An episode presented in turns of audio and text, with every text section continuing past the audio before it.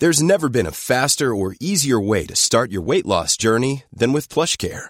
PlushCare accepts most insurance plans and gives you online access to board-certified physicians who can prescribe FDA-approved weight loss medications like Wigovi and Zepbound for those who qualify. Take charge of your health and speak with a board-certified physician about a weight loss plan that's right for you. Get started today at plushcare.com slash weight loss. That's plushcare.com slash weight loss. plushcare.com slash weight loss.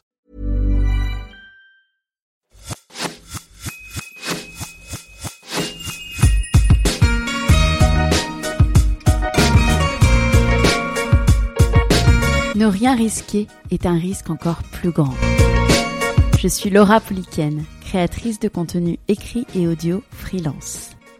Avec ce podcast L'Aléa, je vous propose de rencontrer des hommes et des femmes dont la prise de risque a impacté positivement la vie.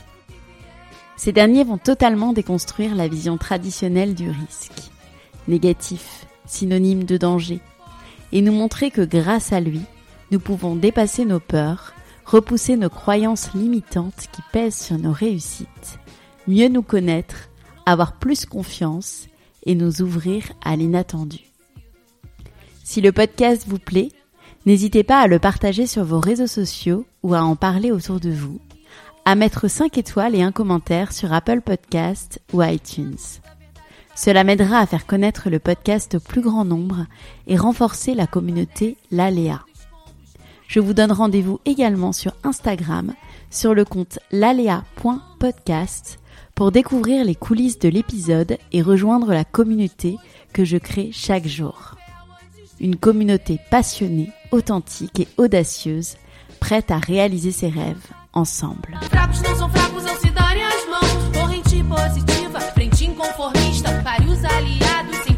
Aujourd'hui, je suis avec Sophie Trem. Sophie Trem, après quelques années dans la mode, puis la tech et surtout d'angoisse et d'hypochondrie, tu demandes une rupture conventionnelle sans savoir quoi faire, mais avec le sentiment que tu n'es plus à ta place. Puis grâce à un rendez-vous chez Pôle Emploi et une formidable interlocutrice, tu ouvres ton blog The Over Art of Living. Puis organises très vite des Good Mood Class, des ateliers interactifs pour faire le plein d'énergie positive et réenchanter sa vie. Hello Sophie, je suis hyper heureuse d'être avec toi euh, aujourd'hui à distance euh, pour cette interview euh, podcast pour l'Aléa un podcast que j'ai créé il y a, moins d'un an. Euh, je te suis depuis longtemps via tes réseaux sociaux, ce qu'on disait en off, euh, dans ton univers qui est très chaleureux, très bienveillant. Et aujourd'hui, euh, j'ai envie de parler avec toi de, toutes tes petites zones de confort, de toutes tes prises de risques pour devenir la Sophie alignée que tu es aujourd'hui. Ma première question, elle est très simple, mais je vais te demander comment tu vas. Oh, c'est gentil. Merci Laura. Je suis ravie de pouvoir euh, faire cet échange avec toi, même à distance. Et c'est toujours chouette de parler avec des gens euh, euh, avec qui on a des contacts depuis, bah, depuis presque le début. Donc, c'est très drôle. Et, et c'est très intéressant ta question parce que c'est vrai que pour moi, l'alignement, c'est quand même quelque chose qui est jamais vraiment tout acquis, tu vois. Même si tu te sens aligné un instant T, ça, ça, ça veut pas dire que ça le sera euh, genre euh, pour toujours. Et sinon, là, maintenant, tout de suite, je vais bien. Merci beaucoup. Et toi, comment tu vas? Ça va bien aussi. Ça va. À Dubaï, on n'est pas confiné pour le moment. Donc, je profite de cette chance et de cette euh, liberté parce que je ne sais pas en combien de temps encore ça va durer. Tu penses qu'il y a des risques? Enfin, ils, peuvent envisager ça? En fait, le premier confinement, euh, on a été au courant, donc c'était deux semaines après la France, et ça s'est passé, c'était du jour au lendemain. Euh, parce qu'en fait, ici, ils préviennent pas du tout. Revenons à, nos moutons. Let's get back to good mood. Hein. ouais, back to good mood, exactement. Euh, sur ton compte Instagram, donc je te disais que je suis depuis longtemps, tu écris régulièrement des, citations et tu, tu, as, tu as noté une citation qui est la suivante. Plus tu te prends de portes, moins tu as peur de t'en prendre et plus tu as de chances d'en ouvrir. Est-ce que tu peux me dire ce qu'il y a derrière cette phrase que je trouve euh, extrêmement intéressante? C'est marrant que tu, euh, que tu, tu, parles de celle-ci. C'est pas souvent celle-là que les gens évoquent. Euh, et forcément, tu es genre, ça parle à, chacun. Puis moi, après, c'est des moments où tu apprécies. Et je pense que, tu vois, elle m'a interpellée. Enfin, je l'ai imaginé quand un jour, quelqu'un m'a dit un truc style Non, mais t'as trop de chance, toi. À chaque fois que tu fais quelque chose, ça marche. Et ça m'a fait tellement rire intérieurement. Je me suis dit Ah, mais tu sais pas. en fait, en réalité, c'est parce que c'est ce que tu crois, c'est ce que tu vois. Mais la réalité, c'est que avant que cette porte-là, elle s'ouvre, mais combien j'en ai, à combien j'en ai toqué avant euh, qu'il y en ait une qui s'ouvre. Et ça, les gens ne le voient pas. Je l'ai un peu expliqué dans mon livre, tu vois, euh, quand j'ai fait la Good Mood à Los Angeles. Toutes les marques avec lesquelles j'avais proposé de faire un partenariat pour euh, la Good Mood, la Good Mood Class, parce que j'en faisais une pour une entreprise, celle qui nous amenait là-bas, mais je voulais en faire une grand public. Et toutes les marques m'ont dit non, quoi, parce que, en général, mes contacts étaient euh, avec des, contacts français. Et euh, leurs confrères, consoeurs aux États-Unis, pour euh, eux, là-bas, j'étais personne et ça les intéressait pas, tu vois. Et finalement, ce qui est très, très drôle, c'est que la, la, boîte qui m'a finalement accompagnée, c'est une boîte américaine. Comme quoi, tu vois, genre, la porte, on fera pas aussi forcément toujours à la bonne porte. C'est ça le truc. Bien sûr. Mmh. c'est vrai, c'est intéressant ce que tu dis parce que même, sur la chance, c'est que c'est vrai que il y a beaucoup de, de, personnes qui pensent voilà, que d'autres personnes ont de la chance, mais en fait, ils voient pas tout le travail derrière. Et, et c'est vraiment intéressant. Et c'est vrai que moi, moi cette phrase, euh, elle m'a vraiment parlé pour ça. Euh, j'ai envie qu'on revienne sur ton enfance, parce que c'est vrai que j'ai alors j'ai pas eu la chance de, livre, de lire entièrement ton livre, mais j'ai lu euh, les passages qui étaient accessibles, accessibles en ligne, même si je compte bien, dès que je rentre en France, me le procurer. Euh, j'aime bien, j'aime bien dans, dans, mes, dans mes podcasts revenir sur l'enfance des personnes parce que je pense que ça peut conditionner euh, les décisions et, et, le, et même le caractère et le mood d'une personne par la suite. Et tu parles d'une enfance, toi, très heureuse, même si voilà, on, reviendra aussi sur les angoisses que tu as eues, mais tu parles d'une enfance très heureuse, tu, as, tu évoques beaucoup ta grand-mère qui récite des mantras avec qui tu avais l'air d'avoir une super chouette relation. Quel souvenir de, tu as de cette période et de, de toi, petite fille, finalement? Ah bah clairement par rapport à aujourd'hui, euh, je me dis que j'ai pas du tout la même enfance que mes enfants. Euh, et oui, c'est vrai que tu vois, genre, euh, moi on dirait que, on va dire que le, le, malheur, il a sauté une génération. Et j'étais un peu la génération qui a été épargnée parce que juste avant moi, bah, toute ma famille a connu la guerre un génocide. Du côté de ma mère, euh, c'est un peu l'hécatombe, tu vois, tout le monde est mort. Je, je, je, connais que des souvenirs de gens avec des photos euh, sans vraiment les connaître. Et euh, ma grand-mère, du coup, qui elle a réussi à faire venir tous ses enfants après la guerre, quasiment tous vivants, tu vois. Elle, elle, elle, elle, était très reconnaissante et elle me disait tout le temps qu'on avait beaucoup de chance et que moi j'en avais encore plus parce que j'étais née ici, tu vois. Donc quand tu nais en entendant tout le temps ça, euh, je pense que tu finis par en être persuadé. En fait, c'est une croyance, quoi. C'est quelque chose qu'on te dit. Tu cherches pas à contester quand tu es enfant. On te dit que c'est comme ça, c'est comme ça. Bon, moi, on m'a dit que j'avais de la chance. Du coup, je me suis dit, bah ouais, j'ai de la chance. Et je pense qu'ils m'ont dit ça aussi. Tu sais, j'avais beaucoup de problèmes de peau, j'avais beaucoup d'eczéma. Et quelque part, je pense qu'inconsciemment, avec du recul maintenant, ils cherchaient un peu tous à me consoler en me disant que, regarde, t'as de l'eczéma, mais mais tu as, plein d'autres trucs chouettes à, côté, tu vois. Mmh, mmh. Oui, je vois, je vois tout à fait. mon thème de podcast, comme je te disais, c'est la, la prise de risque et la sortie de sa zone de confort. J'aimerais que tu me racontes dans, les grandes lignes, on va pas rentrer dans les détails puisqu'on y rentrera après sur certains points, mais j'aimerais que tu me racontes un peu dans les grandes lignes tes études donc à l'Institut supérieur européen de la mode et ton parcours euh, sous cet angle en fait euh, de la prise de risque et de sortie de ta zone de confort Alors à cette époque, je pense que tu vois, je n'étais pas du tout, euh, je savais pas trop les, les, termes de, de, prise de risque ou de confort et tout m'étaient un peu inconnus. Mais moi, j'ai jamais, j'ai toujours été un peu téméraire, tu vois. Je pense que pour le coup, euh, je suis pas du genre, comme dit ma cousine, j'ai un peu le pourquoi pas facile.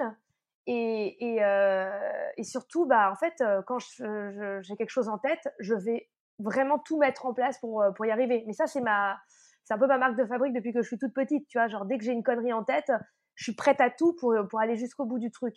Et je pense que ça, ça te forge un peu une sorte de, de, de, de personnalité.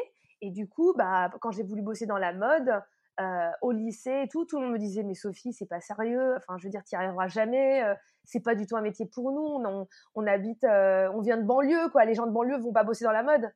Ça me paraissait tellement incongru, tu vois, genre je trouvais ça dingue qu'on me dise ça. Je me dis comment à 17 ans on peut me dire que rien n'est possible, tu vois?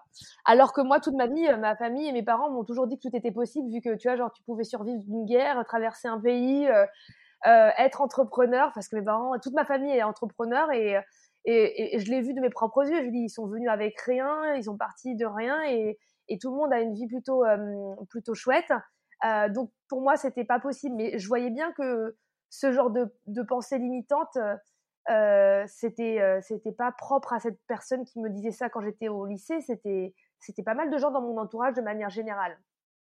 Mais c'était pas un combat ni quoi que ce soit. Je m'en amusais et je me disais bon bah écoute, franchement, plus tu vas me dire que je vais pas y arriver, plus je vais faire en sorte. En fait, c'était un élément moteur pour moi presque. Et, du coup, la prise de risque, tu penses même pas. C'est pas un risque. Pour toi, c'est parce que c'est la fin justifie les moyens. C'est, après, je suis euh, quelqu'un d'assez. Euh, j'ai toujours été un peu trouillarde quand même. Tu vois, c'est ça qui est paradoxal.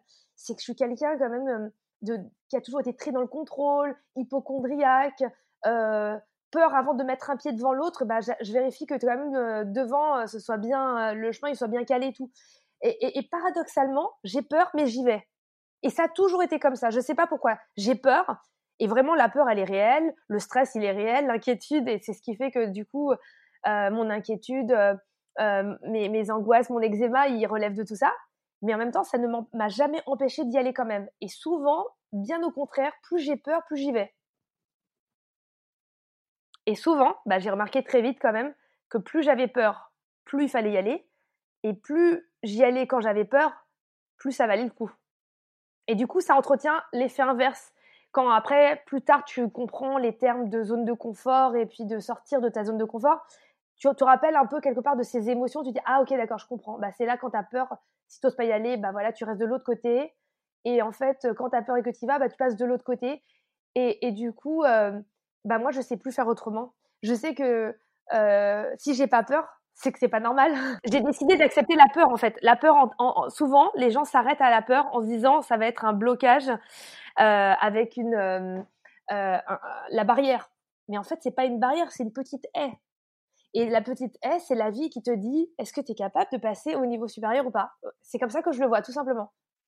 Et tu as travaillé donc euh, du coup dans, dans le milieu, euh, je te cite, ultra exigeant de la mode. Euh, et tu dis dans ton livre, j'avais alors 33 ans et l'impression d'être au bout de ma vie, que ce calvaire devait cesser, que c'était une question de survie. C'est des mots qui sont, qui sont vraiment donc, hyper forts. Est-ce que tu peux me raconter finalement bah, ton, ton, ton saut, ton arrivée dans la mode et puis à contrario les raisons qui t'ont poussé à quitter ce milieu? Très exigeant euh, Vraiment, grosso modo, parce que moi, j'ai commencé à travailler très tôt. Euh, et puis, j'avais, je bossais en freelance, euh, j'ai fait des stages. J'ai commencé vraiment à mettre le pied dans la mode à 19 ans, tu vois. et c'était un rêve. C'était un rêve de petite fille que j'ai nourri et que j'ai réalisé. Donc, vraiment, au début, c'était pas du tout de la souffrance. Hein. Et puis après, bon, bah. très vite, tu acceptes que c'est comme ça parce que tu vois bien que c'est partout pareil, que tout le monde se fait engueuler, euh, que tout le monde est un peu malheureux, mais en fait, on est hyper content d'être super bien habillé. je sais pas, je sais pas, on devait être à cette époque un peu genre maso, tu vois. Mais en fait, on a accepté les règles du jeu comme elles étaient, comme si c'était, euh, tu vois, bon bah l'armée, euh, on te dit qu'il faut faire des pompes et il faut souffrir, c'est comme ça. bah là, dans la mode, c'était pareil, tu te faisais insulter, tu te faisais engueuler pour le moindre truc, tu faisais une erreur, c'était ça devenait un scandale. mais en fait, c'était pas que toi, c'était tout le monde autour de toi qui était comme ça. Enfin, en tout cas, dans mon milieu. Et euh, personne ne trouvait ça euh, si euh, complètement fou parce que tout le monde savait que c'était comme ça, tu vois. Mais bon, moi, genre, à, force de l'accès, au début, j'étais très docile et, je faisais tout ce qu'on me disait comme un bon soldat parce que je suis quelqu'un qui, qui, qui, qui, est relativement dans la performance. Quand je commence quelque chose, je veux le faire bien. Je veux y arriver, je veux que ça marche. et je veux être fière de moi et que les gens avec qui je travaille surtout soient fiers de moi. C'est un peu ça le problème, c'est que tant que les gens ne sont pas contents, en fait, j'étais jamais satisfaite tant que les autres n'étaient pas satisfaits. Sauf que dans le milieu dans lequel j'étais, les gens n'étaient jamais satisfaits. Donc, euh, tu vois, c'est le serpent qui se mord la queue, mais vraiment pas dans le bon sens. Et, euh, j'ai mis beaucoup, beaucoup, beaucoup de temps à comprendre ça, tu vois. Et, et, euh, un jour, bah, après, bah, ton corps, il, il est là pour te parler et pour te dire tout ce que tu ne veux pas entendre. Et j'avais tout le temps, tout le temps des trucs qui n'allaient pas soit c'était de l'eczéma, soit c'était des problèmes de dents, j'avais des infections dentaires, j'avais des couronnes dentaires, j'avais des implants. Euh, si c'était pas le corps, c'était euh, c'était genre les aléas de la vie. Il y a eu un moment donné, on a eu un, enchaînement d'emmerdes dans notre entourage et nous-mêmes. Je me suis dit, il y a un truc qui va pas, un truc est en train de s'abattre sur nous, tu vois. Euh, et je dis, c'est quand les choses, quand tu as tous les feux qui sont rouges sur ton chemin, je pense que quelque part, c'est que c'est pas le bon chemin. Mais j'avais aucune certitude. Hein. Et j'ai personne. Et à l'époque, il n'y avait pas de, tu vois, pas de podcast. Internet, c'était quand même assez nouveau.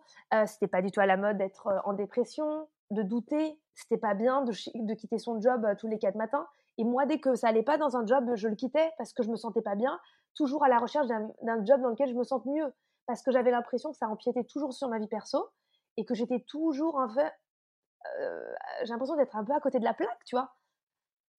et, je me suis dit, à, un moment donné, ça peut pas être tout le temps les autres le problème. Si partout où tu vas, il y a un problème, le seul point commun qu'il y a, c'est que c'est toi le problème. Et quand j'ai découvert ça, bah, j'avais 33 ans, voilà. Et c'est là que je me suis rendue à l'évidence que le problème c'était moi et qu'il fallait que je, prenne du recul par rapport à ça comment et j'ai un ami qui m'a dit à l'époque c'est très drôle il m'a dit je lui disais que je me sentais complètement paumée que j'avais l'impression de couler. Vraiment j'avais cette sensation tu sais vraiment de genre perdre pied et que je m'enfonçais dans l'eau. Il m'a dit un truc très sympa cet ami d'ailleurs que je n'ai pas revu depuis longtemps euh, et qui m'a dit tu sais c'est très bon signe. Il faut à un moment donné des fois euh, se perdre et se noyer parce que c'est que comme ça que tu remontes à la surface. Et tu sais quand tu remontes à la surface c'est parce que tu sais exactement comment faire et pourquoi? Il y a des choses essentielles qui vont te ramener à la surface. Il a eu tellement raison. Parce qu'en fait, quand tu te laisses couler, entre guillemets, c'est pas de l'abandon, c'est un lâcher prise. C'est que tu arrêtes de t'accrocher à quelque chose qui ne fonctionne pas. Et ça, c'est la première des étapes. Déjà, c'est que tu comprends que tu peux, tu peux te, détacher de ça. Après, c'est très très flippant parce que tu sais pas où tu vas aller, tu sais pas pourquoi, et tu as l'habitude de contrôler tout, de savoir où que quoi demain, et là, tu sais plus rien. Et là, tu te rends compte que finalement, en ne sachant plus rien, bah, l'étendue, elle est tellement plus large, beaucoup plus grande que ce que tu peux imaginer. Parce que dans le contrôle, et ben, en fait, tu émets des limites. Et ces limites, c'est celles que tu te donnes. Sauf que, sauf que tu, le penses tellement que tu crois que ta réalité est celle que tu t'es limitée. Sauf que finalement, tu crées ta réalité et ta réalité devient limitée, mais tu ne sais pas que c'est par toi-même. Je sais pas si c'est très clair ce que j'ai dit.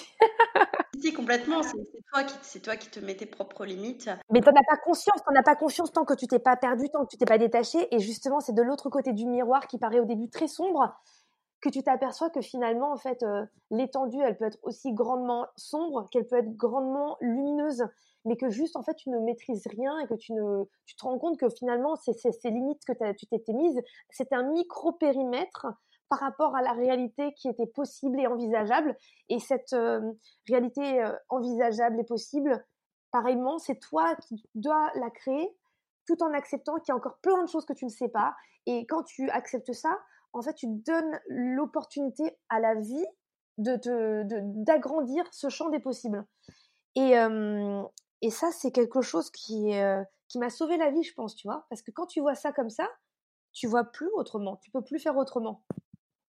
Et du coup, tu t'inquiètes beaucoup moins, même sans savoir pourquoi, tu vois. Alors que moi, j'étais quelqu'un d'hyper stressé, hyper angoissé et tout, parce que je voulais toujours savoir pourquoi. Et en fait, souvent, le syndrome des gens très stressés, euh, euh, bah moi, en fait, quelque part, je l'ai pas.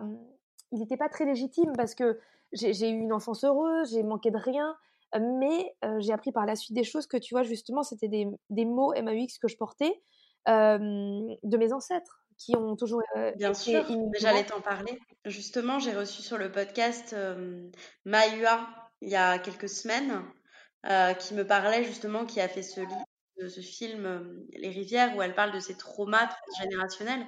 Et c'est exactement ça. C'est que, que parfois, voilà, on porte des angoisses d'anciennes générations et, et, on est dépassé par ça. Et toi, tu as su ce qui s'était passé à ce moment-là, qui, qui, pouvait te créer toutes ces, tous ces stress et toutes ces angoisses?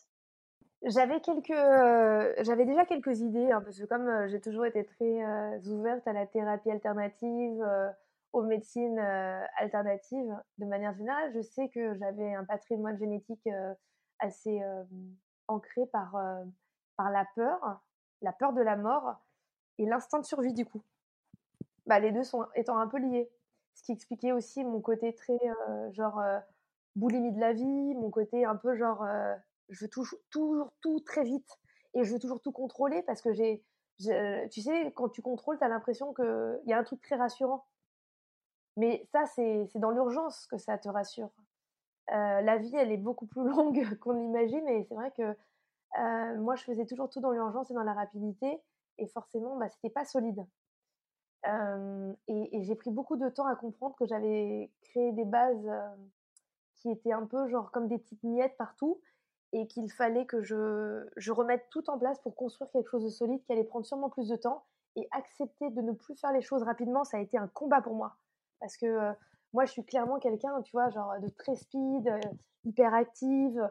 Euh, et, et, ça a été un travail, c'est un travail de longue haleine de toute ma vie encore aujourd'hui, quoi. C'est formidable d'ailleurs que tu l'aies compris. Est-ce que, est-ce que tu t'es. Euh, alors, tu me disais qu'en effet, il n'y avait pas de podcast, c'est vrai qu'il n'y avait pas accès autant à toutes ces, informations et à tous ces partages d'expériences. Et toi, comment tu as fait en fait à ce moment-là pour le comprendre? Non, j'ai beaucoup, beaucoup, beaucoup lu. J'ai lu beaucoup, j'ai, lu beaucoup de livres. Euh, j'ai regardé des vidéos sur YouTube.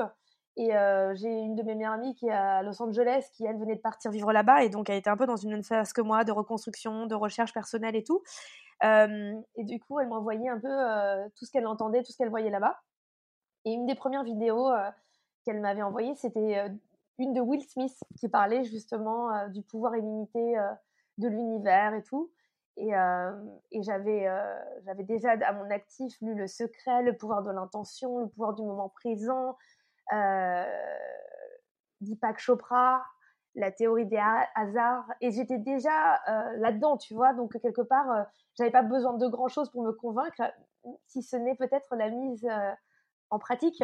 Et c'est là que j'ai commencé à pratiquer en réalité. Et en pratiquant, je me suis aperçue que ça marchait, tout simplement. Et tu sais, c'est très drôle. Il y a quelqu'un qui m'a, il y a une journaliste qui m'a dit, ça paraît tellement simple, tu vois, comme les cinq clés que j'ai mis, tout ça. Et, elle avait une de ses collègues qui lui a dit non mais attends si c'était si facile euh, tout le monde le ferait bah en fait euh, moi la question que je me pose c'est que est-ce que les gens le font vraiment? Déjà d'une et la deuxième question que je me pose c'est que si c'est si simple pourquoi personne ne le fait plutôt?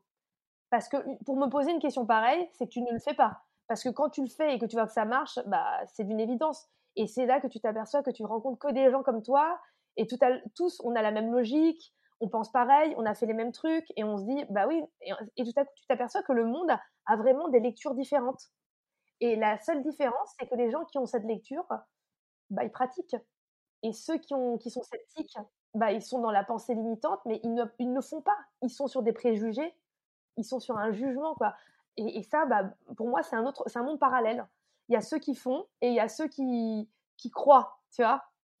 Ouais, exactement. Et mais il y a ceux aussi qui n'y croient pas. Enfin, moi, je sais que ça fait quelques mois que je me ah forme totalement à toutes et croient pas, c'est pareil. Hein. C'est que des croyances. on n'est pas dans l'action, on n'est pas dans. Pour moi, on n'est plus du tout dans la réalité. Ouais, ouais, complètement. Enfin, moi, je sais que je fais beaucoup d'acupuncture. Euh, voilà, j'ai fait de l'hypnose. Enfin, j'ai fait toutes ces choses-là. Et, euh, et c'est vrai que voilà, mais parce que j'y crois aussi. Et, je crois aux bénéfices, mais il y en a beaucoup qui, voilà, qui pensent que c'est un peu de la, science-fiction. C'est comme quand j'ai interviewé, aussi sur mon podcast Marie-Laure Teisser, qui est une énergéticienne et qui arrive totalement à, euh, à transformer et à guérir à distance rien que par l'énergie et c'est incroyable quoi. C'est génial. Non bah oui, non, mais ça. ça part de ça, ça part d'une croyance ou non. Et euh, tu vois genre les gens qui, euh, qui, qui, quand ils sont malades et que en fait, on leur dit, tiens, tu devrais tester ça. Et si tu y vas en n'y croyant pas, ça ne marchera pas. Et ça, tu fais ça dans un cas quand même extrême qui est la maladie. Mais tu mets ça dans n'importe quelle situation de la vie du quotidien. Si on te demande à quelqu'un de faire quelque chose auquel il ne croit pas, ça ne marche pas. Complètement.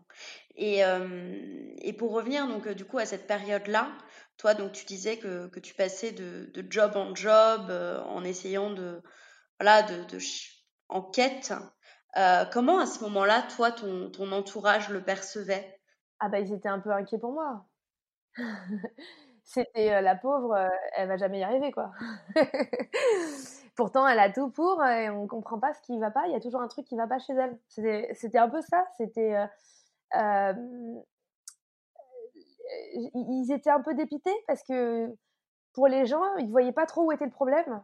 Et, c'était moi qui étais trop exigeante et qui, cherchait quelque chose qui n'existait pas, tu vois. C'est marrant hein, parce qu'aujourd'hui, on dirait que tout le monde cherche la même chose que ce que j'ai cherché il y a 10 ans. Et donc en 2011, donc tu es tu es tu tombé dans l'univers du digital en rejoignant la startup euh, Kant et tu as lancé ton blog et ton compte Instagram dit Over Art of Living, là où je t'ai connu. non, en 2011, en 2011 c'était une autre boîte, c'était Born, c'est pour ça. Mais euh, Born, c'était un peu les prémices. C'est là que j'ai commencé en fait à prendre conscience.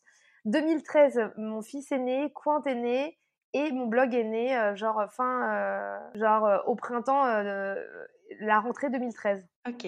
Est-ce que tu peux me raconter cette période Pourquoi ce blog Comment ce blog Et ce qui t'a amené surtout bah, après à toutes, à toutes ces belles choses et à tes classes Good Mood?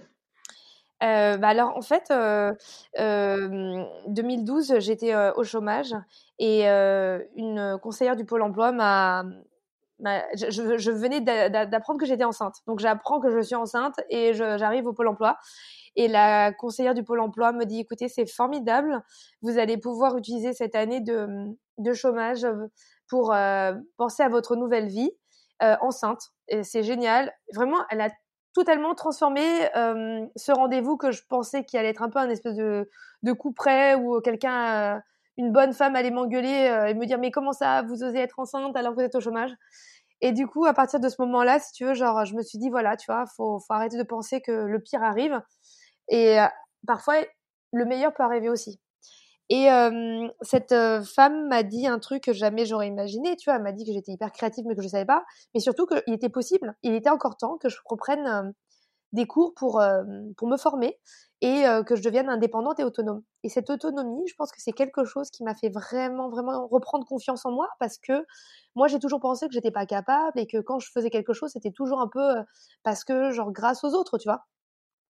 Et elle m'a dit, non, là, dans votre nouvelle vie, il va falloir que vous appreniez à faire les choses par vous-même, sinon vous n'allez jamais gagner de l'argent. Et elle m'a trouvé une formation Photoshop, HTML, CSS, InDesign, tout pour mettre en place des sites internet. Et c'est comme ça que j'ai créé mon premier site. Et je savais, comme à l'époque, je disais beaucoup de trucs sur le développement personnel. Euh, je savais pas du tout ce que je voulais faire, mais dans le développement personnel, on dit que écrire les choses, c'est une façon de les graver un peu dans le marbre et de les matérialiser, tu vois? C'est une façon de visualiser les choses. Et moi, à cette époque, je ne savais absolument pas ce que je voulais faire. Je ne savais pas du tout ce que je voulais faire. La seule chose que je savais, c'est que je voulais vivre autrement. Et du coup, c'est comme ça que j'ai appelé ce site que j'ai créé au Pôle emploi The Other Art of Living. Et mon mari m'a dit, bah tiens, comme tu as commencé à faire un site, je vais acheter l'URL et, et comme ça, ça te fera un site sur lequel tu pourras mettre tes trucs. Et c'est comme ça que le site est né. D'accord. Et donc tu as commencé à écrire dessus, à devenir bah, ce qu'on appelle blogueuse. et en organisant une fête pour les trois ans de ton blog, est né les Good Mood Class. Est-ce que tu peux me raconter du coup la naissance de cet événement et ton intention surtout avec les Good Mood Class? Bah écoute, euh, oui c'est ça. En fait, euh, pour l'anniversaire des trois ans, je bossais chez Quant à l'époque, euh, qui était une start-up de qui est toujours en fait un moteur de recherche qui est dans le respect de la vie privée. Et, et en fait là-bas, on m'appelait The Chief Good Mood Officer. Donc ça c'est d'une part quelque chose. Et de l'autre côté, euh, mes lectrices me proposaient de faire un événement. Ça faisait longtemps qu'on n'avait pas fait de meet-up. Et, euh, et, je me suis dit, bah, on va faire un brunch, quoi, tu vois, un truc un peu chouette. Et une de mes copines, Clarisse, avait trouvé un lieu. Elle m'a dit, écoute, Sophie, c'est formidable ce lieu. On dirait chez toi, mais c'est un hôtel. Ça s'appelle l'hôtel Arvor dans le 9e. C'est tout blanc. c'est pareil. Du coup, tu pourras accueillir tes lectrices comme si tu étais à la maison. et l'hôtel s'occupe de tout. Je dis, bon, bah écoute, c'est parfait. Et on avait invité une trentaine de personnes sur un tirage au sort. Et, en tirant les gens au sort, je me suis rendu compte que la plupart des filles venaient des quatre coins de la France. Je me suis dit, bon, bah, elles viendront jamais, tu vois, elles vont pas venir pour un brunch de, Lyon, de Bordeaux, de Toulouse et tout. Et les nanas, en fait, elles m'envoient toutes des messages de confirmation, des copies écran de leur billet de train, tout ça. Et je lui dis, mais c'est pas possible, elles vont pas venir juste pour un brunch. Enfin, c'est pas, pas possible. Ça m'a hyper touchée, tu vois. Je me suis dit, putain, c'est pas possible. Les meufs, elles viennent pour un brunch. Et euh, si elles viennent pour un brunch, c'est à moi de faire en sorte que ce soit pas que un brunch. J'aimerais les remercier. Et euh, pour les remercier, je voudrais bah, peut-être qu'elles repartent avec quelque chose qu'elles pourront pratiquer euh, dans leur quotidien, qui vont les, les, aider dans leur façon de vivre. Et si elles me suivent, c'est qu'elles sont un peu comme moi, toujours un peu en quête de comment vivre mieux. Et comment on peut vivre mieux? Bah moi, genre, euh, c'est des personnes qui m'ont inspiré, qui m'ont appris des choses. Je vais leur dire de venir, de partager leur expérience, et surtout, je veux qu'on pratique quelque chose tous ensemble, parce que euh, la différence, tout le monde sait très bien ce qu'il faut faire pour aller bien. Tout le monde l'a déjà lu ou vu quelque part. Mais est-ce que tout le monde a vraiment fait en sorte? Parce que quand tu fais quelque chose, même cinq minutes, ça n'a rien à voir avec euh, juste je l'ai entendu et je l'ai lu. Et, euh, et du coup, euh, je me suis dit, je vais mettre de la musique, euh, de la danse. En fait, en gros, je me suis dit, je vais faire un anniversaire de mes rêves avec tous les trucs que je kiffe. J'ai invité une docteure en médecine traditionnelle tibétaine, une psychoneurolinguiste spécialisée dans les vies antérieures. Et, et, tu vois, genre, tous les partages d'expériences, plus, plus l'activité qu'on faisait tous ensemble, c'était très, très fun, très, très cool. Et tout le monde me disait à la fin, mais c'était génial, Sophie, mais quand est-ce que tu refais une good mood class et tout? Oui, parce que l'anecdote, c'est que il me restait une lightbox, une boîte lumineuse sur laquelle, tu sais, tu peux mettre des lettres.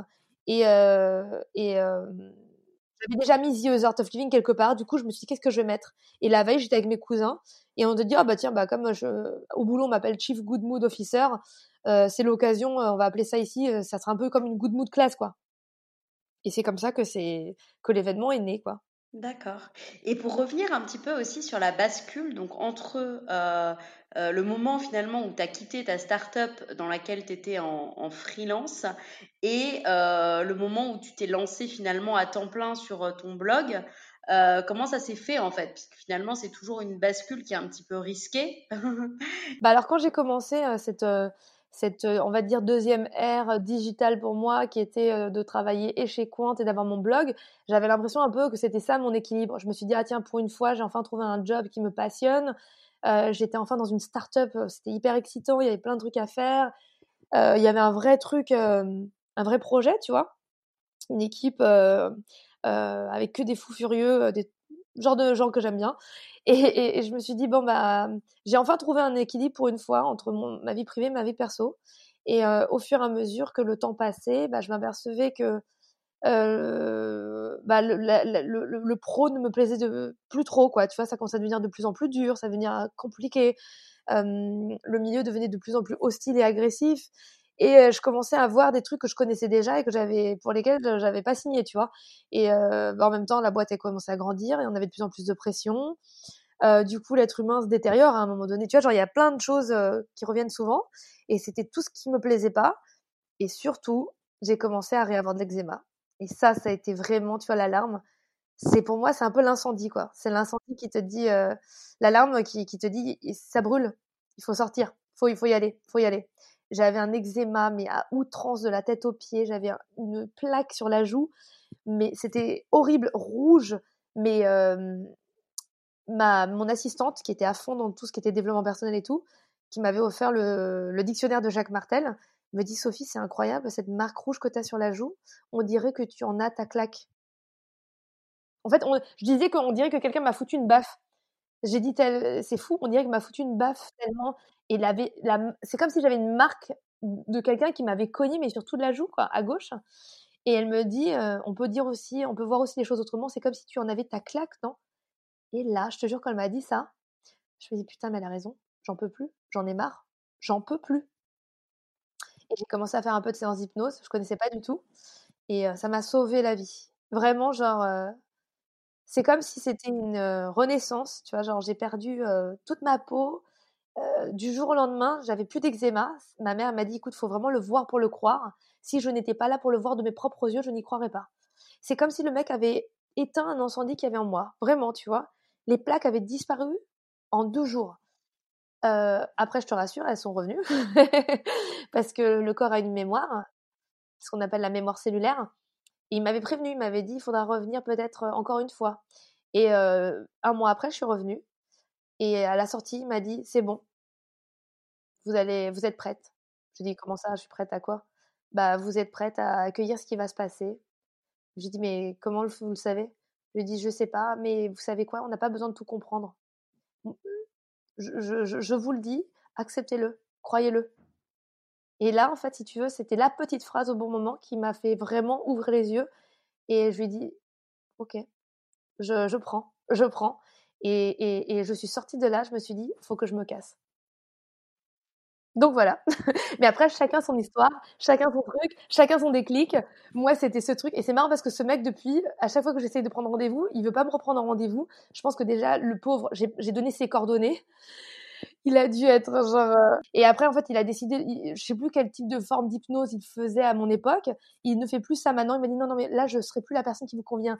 Et c'est très drôle parce que souvent les médecins me disent ça. Tu sais, c'est pas parce que ça a, ça a marché à un moment donné avec moi que ça remarchera une deuxième fois parce que les mots sont différents et tu es une autre personne avec une autre énergie. Donc, tu as peut-être besoin d'une autre énergie à un autre moment. Et, et, c'est vrai. Et j'ai remarqué que souvent, euh, un thérapeute va être là pour un, un, truc précis. Et ne faut pas s'accrocher, se dire ouais le mec il me sauvera toujours la vie. Et, c'est des très bons thérapeutes qui te disent ça parce que ils savent que il faut que tu apprennes à grandir dans l'autonomie et que tu, ne sois pas aliéné à quelqu'un, à une personne, à quelque chose. Parce que la seule chose qu'il faut que tu comprennes, c'est que la force elle est en toi. Et cette force, c'est à toi de la construire, c'est à toi de la de la solidifier. Et en fait c'est pas l'extérieur qui t'aide, c'est le contraire mais c'est très difficile avant d'en arriver là. Moi, je travaille encore beaucoup dessus. Hein. Mais ça me fait penser ce que tu dis euh, bah, par plusieurs choses. Mais ma coach en, développement personnel, elle m'avait dit, euh, parce qu'elle m'a suivi pas mal euh, l'année dernière et elle me disait si, tu m'as choisi, ce n'est pas un hasard. Et moi, je peux t'aider toi, mais je ne pourrais pas aider d'autres personnes. Et c'est vrai que je l'ai recommandé, comme toi, à plusieurs autres personnes. Et ça n'a pas fait l'effet que ça a fait sur moi. Et, euh, et c'est tout à fait ça, c'est exactement ça ce que tu dis. C'est que voilà, il y a une personne qui va t'amener euh, sur un chemin, mais c'est pas forcément la même pour tout le monde. Exactement, exactement. Et, surtout de ne pas créer de dépendance euh, vis-à-vis de qui que ce soit, mais à part toi-même. Et c'est vrai que aujourd'hui, plus, plus que jamais, j'ai envie que les gens, tu vois, genre, le seul moyen d'aider les gens, c'est de leur faire prendre conscience qu'il n'y a qu'eux qui peuvent s'aider. Tu vois? Et j'ai pas du tout envie de. Mmh, j'ai réfléchi, tu sais, souvent, les gens me demandent si je veux pas être coach, thérapeute, truc et tout. Et, et je, vais me former, tu vois, à, plusieurs choses. Mais je veux pas du tout faire du one-one. Euh, ça m'intéresse pas. Mais peut-être que ça peut changer, hein, j'en sais rien, j'en ai aucune idée. Mais parce que moi, dans ma vision des choses, je me dis que il faut que les gens, pour, qu'ils soient, pour que ce soit salvateur, il faut que le déclic, il est en eux et qu'ils comprennent que tout part d'eux et que justement en fait quand on a des problèmes c'est pas les autres le problème c'est avec nous c'est quoi le problème qu'on a qu'on n'arrive pas à régler. Et du coup quand tu penses comme ça tu résous les problèmes beaucoup plus facilement et en fait il y a plus de problème parce qu'au final tu passes ton temps à chercher des c'est comme un cadenas tu vois que tu as avec plein de de, solutions mais c'est toujours ton cadenas c'est jamais ailleurs et du coup tu n'es plus dépendant de l'extérieur et, et, ça te responsabilise énormément et, franchement, je trouve que c'est déjà pas mal déjà à avoir à se gérer soi-même. Et quand on a ça en tête, bah, c'est déjà plus simple, ça fait moins, c'est plus focus. Mmh, complètement. Et, euh, et, du coup, donc dans ta, dans ta Good Mood class, euh, tu parles, euh, si je ne me trompe pas, d'une méthode donc assez simple, en cinq points, pour, pour finalement pour, pour être bien et pour se poser. Est-ce que tu peux nous, nous parler de cette méthode? Oui, bah alors en fait, c'est, je l'ai mise en place à force de pratiquer pendant mes rencontres au début avec mes lectrices, mais les entreprises ont commencé à me contacter et je me suis dit bon bah je peux pas aller en entreprise juste en en parlant de la pluie et du beau temps et de nos de nos anecdotes et j'ai réfléchi à tout ce qui était commun entre nous et qu'on pouvait mettre en tous les, les, facteurs et les leviers sur lesquels on pouvait appuyer, qui pouvaient genre modifier notre état d'esprit. Et comme le corps et l'esprit sont reliés, et, je cherchais quelque chose de très simple et très universel, et j'ai déroulé un peu la pelote de tous mes mots personnels et ceux que j'avais un peu partagés avec, enfin, tous les personnes de mon entourage qui nous avaient partagé. Et j'ai mis en place ces cinq points clés. Le premier, c'est la posture. Le deuxième, la respiration. Le troisième, l'instant présent. Le quatrième, la pensée positive. Et le cinquième, l'acceptation. Parce que c'est des choses qui parlent à tout le monde. Et que, en général, en fait, quel que soit ton niveau tu peux mettre en pratique, dès que tu mets à l'instant T en pratique, tu sens tout de suite, en fait, un changement, une modification. Après, Mom deserves the best, and there's no better place to shop for Mother's Day than Whole Foods Market. They're your destination for unbeatable savings, from premium gifts to show-stopping flowers and irresistible desserts. Start by saving 33% with Prime on all body care and candles. Then get a 15-stem bunch of tulips for just $9.99 each with Prime. Round out Mom's menu with festive rosé, irresistible berry chantilly cake, and more special treats. Come celebrate Mother's Day at Whole Foods Market